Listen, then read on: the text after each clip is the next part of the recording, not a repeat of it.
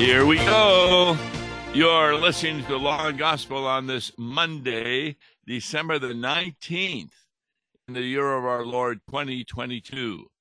We only have four more days where, where we where we will be live on KFUO. Thursday is our last day, and then there's a little vacation that we'll be back in January. But right now, we want to take a look at the lesson for this coming Sunday which is Christmas. It's the Nativity of our Lord on December the 25th in the year of our Lord 2022. The Old Testament reading is from Isaiah chapter 52. And I consider Isaiah to be one of the finest Old Testament books written from a theological point of view. It's got some history in it, but it explains God very well and the purpose of Jesus' death and resurrection. The epistle is from the first chapter of Hebrews, chapter 1, verses 1 to 6. And the gospel, boy, you would think that the gospel selected for Christmas Day would be about the birth of Jesus but that was read last Sunday. And so this Sunday, it's the very beginning of the Gospel of John, chapter 1, verse 1.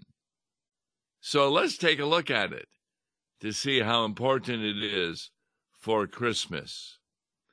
In the beginning was the Word. So, what do they mean by the beginning? Well, what John is referring to is the beginning of all creation. That before creation was the Word. And that in the English is capitalized Word. And the Word was with God, and the Word was God. So, where do you find that in the beginning? Well, you go back to the beginning in Genesis chapter 1. The very first verse talks about God the Father creating the world. The next verse talks about the Holy Spirit hovering over the face of the waters. And the next verse talks about, and God said, Let there be light. Now, who was it that said, Let there be light? Well, verse 2 of John 1 says, He was in the beginning with God. So this is prior to creation. And that's why it says, the Word was God. In fact, God speaks about him as his only begotten Son, which is very important. That's from Hebrews chapter 1. Because God did not say that to an angels, according to verse 5. He never said to an angel, You are my son, today I have begotten you. Or to an angel, I will be to him a father, and he shall be to me a son. Again, when he brings the firstborn into the world, he says, let all God's angels worship him. Now, ne- never in the Bible are we to worship anyone but God. We don't worship our parents. We don't worship elected officials in the government. We don't worship heroes. We worship only God. So the book of Hebrews, very first chapter, makes it clear that this word was with God and he was God. That's verse 1. Now, verse 3 is interesting. All things were made through him, and without him was not anything made that was made. Now, I thought the Father and the Holy Spirit contributed to creation. Well, that's correct. but it was the Holy Trinity that did the creation of the world. And there was nothing made that the Son did not participate in. Without him was not anything made that was made. In him was life, and the life was the light of men. Now, it's very good to know metaphors because it is impossible for God to speak clearly about himself and heaven without a metaphor. What we mean by that is God describes himself to something that we are aware of. Jesus is the light of men, which means before one believes in him, a person is not in light, they are in darkness. It's interesting to note that when Jesus said in Genesis chapter 1, Let there be light, the sun had not yet been created. It reminds us that when we go to heaven, it says there's hardly going to be a need for the sun because the light of Jesus Christ will be all over heaven. And that reminds us that the light of Jesus is a way of talking about how we are saved. In fact, verse 5 the light shines in the darkness, and the darkness has not overcome it. Now, when we speak of darkness, the Bible is referring to the kingdom of Satan. And so, in the kingdom of Satan, which is earth right now, since the fall of Adam and Eve into sin took place, there is darkness. People, they are not born with faith in Jesus Christ. They need to be baptized or hear the word of God and come to faith. And the darkness is not able to overcome the light. So now John begins to talk about how God the person of Jesus Christ was revealed in verse 6. There was a man sent from God whose name was John. Now, we're not referring to the Gospel of John, not that writer.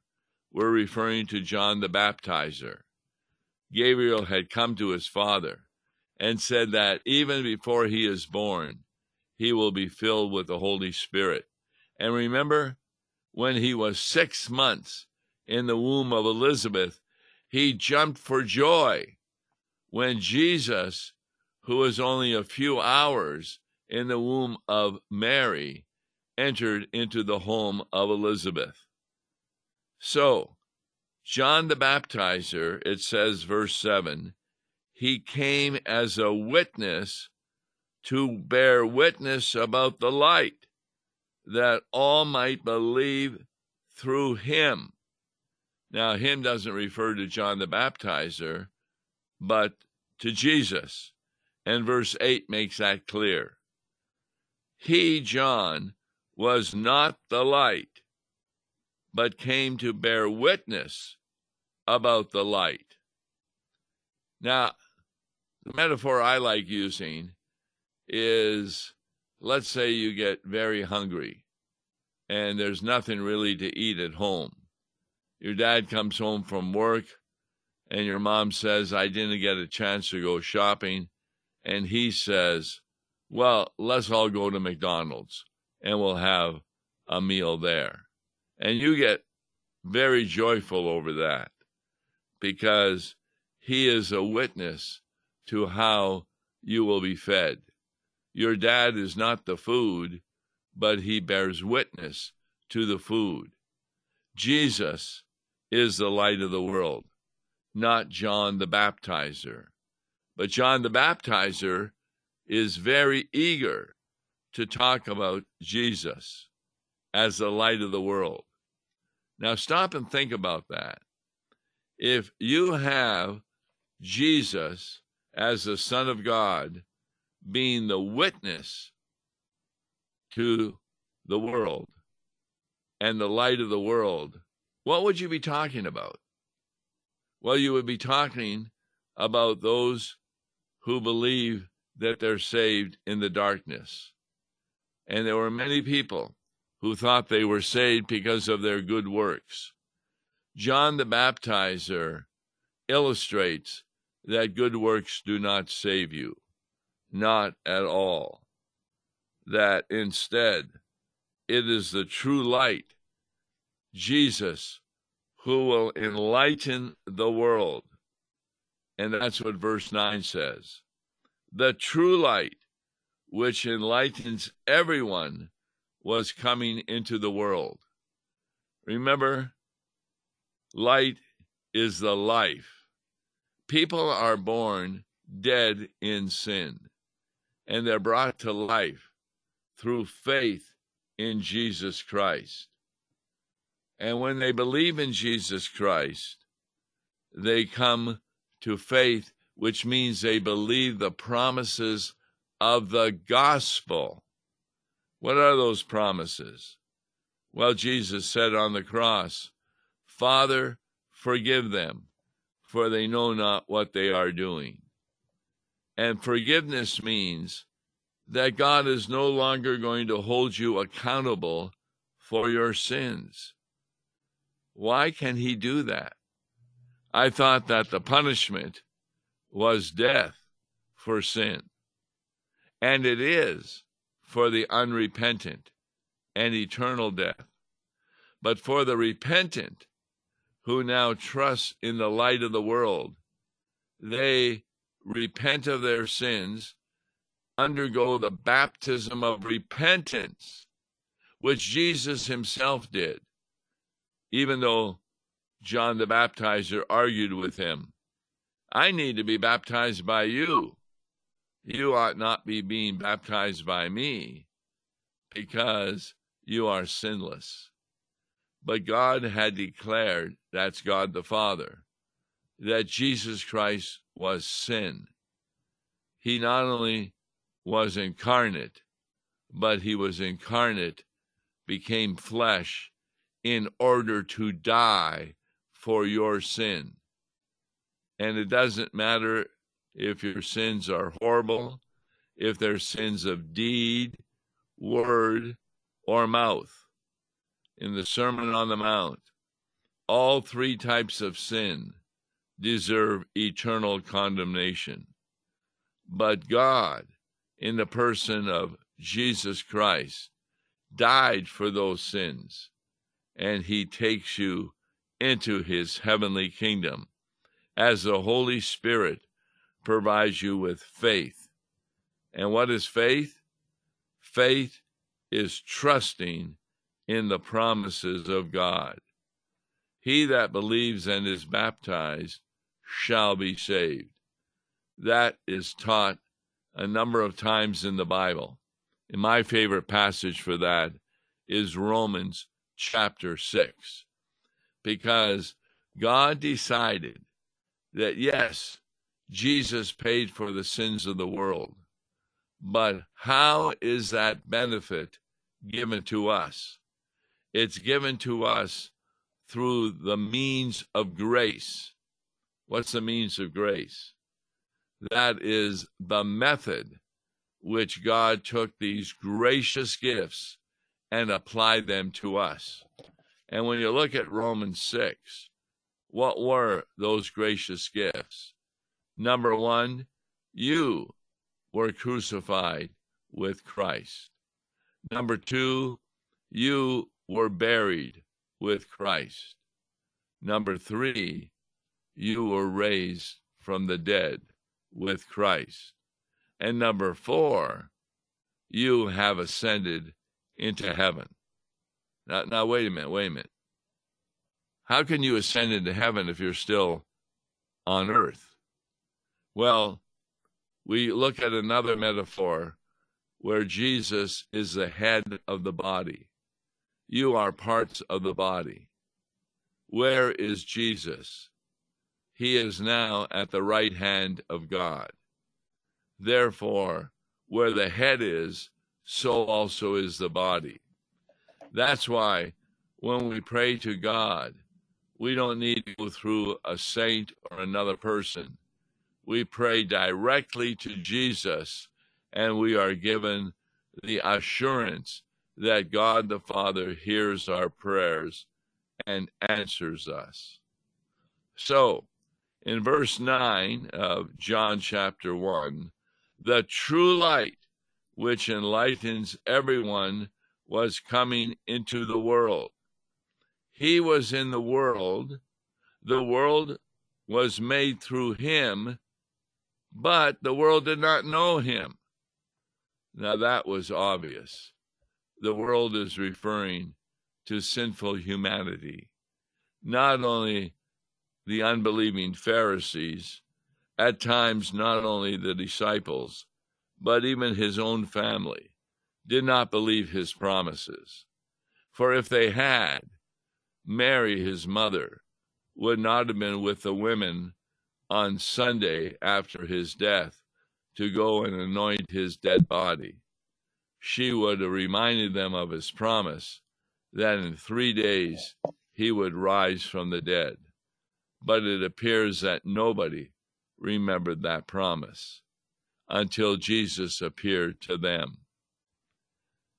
The true light, which enlightens everyone who believes, is coming into the world, even though the world was made through him, but the world did not come and know him. Verse 11 He came to his own, and his own people did not receive him. Remember at Nazareth, he had preached a sermon, but he wanted to do miracles, and the people wanted to stone him. And he just went between them and left. But to all who did receive him, now that's really an important phrase. John chapter 1, verse 12.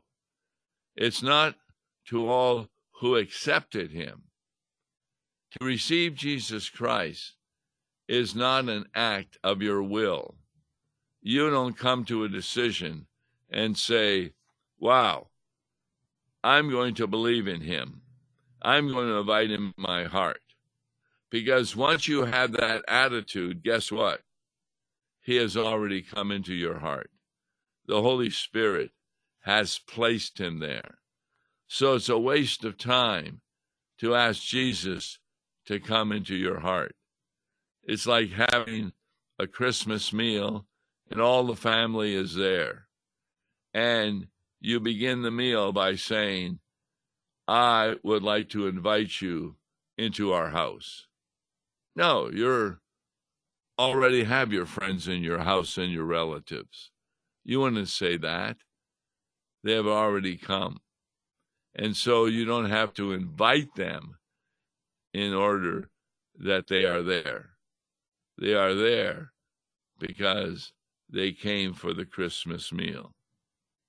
So, those who did receive him, not accept him, received him, who believed in his name, he gave the right to become children of God. That is really, really important. You are a child of God. You were once a child of the devil. You were in his kingdom. But through coming to faith, which was a work of the Holy Spirit, you now become a child of God. But I thought that Jesus was the only begotten Son of God. Yes, nobody else is referred to as his begotten. That didn't mean that Jesus was born at a time when he did not exist. It meant instead, as the Creed teaches us, that he was one substance of the Father, one essence. He was divine from before the beginning of time. There was never an occasion in which Jesus did not live. But he gave the right for those who believe to become children of God. Now, if he was the only begotten Son, how are we children of God? Because we are not begotten, according to another metaphor in the Bible, we are adopted. Now, it doesn't matter whether you're a begotten son or an adopted son. You have all the rights and privileges that the begotten has. In, in other words, you are truly a son of God. And parents, for a long time, may not mention that you have been adopted. But then as you get older, to clarify things, they will tell you that. But it won't matter because they're still treating you as a child of the family. So that's what it means that you have become children of God. But how did that happen? Verse 13 You were born not of blood, nor of the will of the flesh, nor of the will of man, but of God. See that once more really makes it clear that you received God you didn't become a child of God by accepting Him. That wasn't your work, is the work of Jesus Christ and the Holy Spirit. So, being adopted, you were born into the family of God, not of the will of the flesh, nor of the will of man. It wasn't a decision that you made it was God's decision. And that's why when you get to heaven and you are asked the question, who gets all the credit for your salvation? Every Christian will answer Jesus the Christ. Because apart from him, you don't have life. And yet you receive that life at the moment that you received faith believing in the promises of the gospel, not the promises of the law. The promises of the law are pretty clear. If you obey me, you will be saved. And that could have been true for Adam and Eve in the Garden of Eden had they never rebelled against God. But at the moment they rebelled against him, and ate from the tree of the knowledge of good and evil, they had rejected the promises of God. And remember what happened? They were thrown out of the Garden of Eden. What the church is all about is the way that God places you back in the Garden of Eden. And that placement does not wait until you die and you go to heaven. No, it occurs at the very moment that the Holy Spirit grants you faith to believe the promises of the gospel. So, verse 14 is really important in this first chapter of John because it really tells us who the Word is. That verse 1 said, the Word was with God, the Word was God, and everything made was made through him. Verse 14 says, And the Word became flesh and dwelt among us, and we have seen his glory. Glory as of the only Son from the Father, full of grace and truth. Well, who became flesh? It had to be someone who was not flesh. It wasn't an angel, it was God Himself. The second person of the Trinity, the Word, Jesus Christ. We often have said that the first act of Jesus Christ was not his being born. No, that's what we celebrate on Christmas Day. His incarnation, becoming flesh, took place nine months before his birth. As Gabriel said to Mary, You will be with child, and he will be the Holy One, and he will be the Son of God. And she questioned, How is that possible? In light of the fact that I know not a man. And Gabriel told her she would conceive, as we say in our creed, conceived by the Holy Spirit, born of the Virgin Mary. So that incarnation took place nine months before birth. That's why we believe that every child in the womb is a human being, and to take its life would be an act of murder. John chapter 1. Wonderful text for Christmas Day, showing that Jesus is the light of the world and you are children of God's family. On tomorrow's Law and Gospel, we look at the hymn, We Praise You, Jesus, at Your Birth. Join with us. I'm Tom Baker. I'll be with Mark Smith. Till then, God bless you. Listen to Law and Gospel each weekday morning at 9:30 on KFUO. For a tax-deductible gift to Law and Gospel, please make your check out to Law and Gospel and mail to Law and Gospel PO Box 28910, St. Louis, Missouri 63132 or call toll free 1-877-267-1962. Views and opinions expressed on Worldwide KFUO may not represent the official position of the management or ownership of KFUO, the Lutheran Church Missouri Synod. If you'd like to comment on programs or topics heard on Worldwide KFUO, write us at KFUO, 1333 South Kirkwood Road, St. Louis, Missouri 63122. You can also leave a question or comment on our comment line at 314-996-1542. We are the messenger of good news, Worldwide KFUO.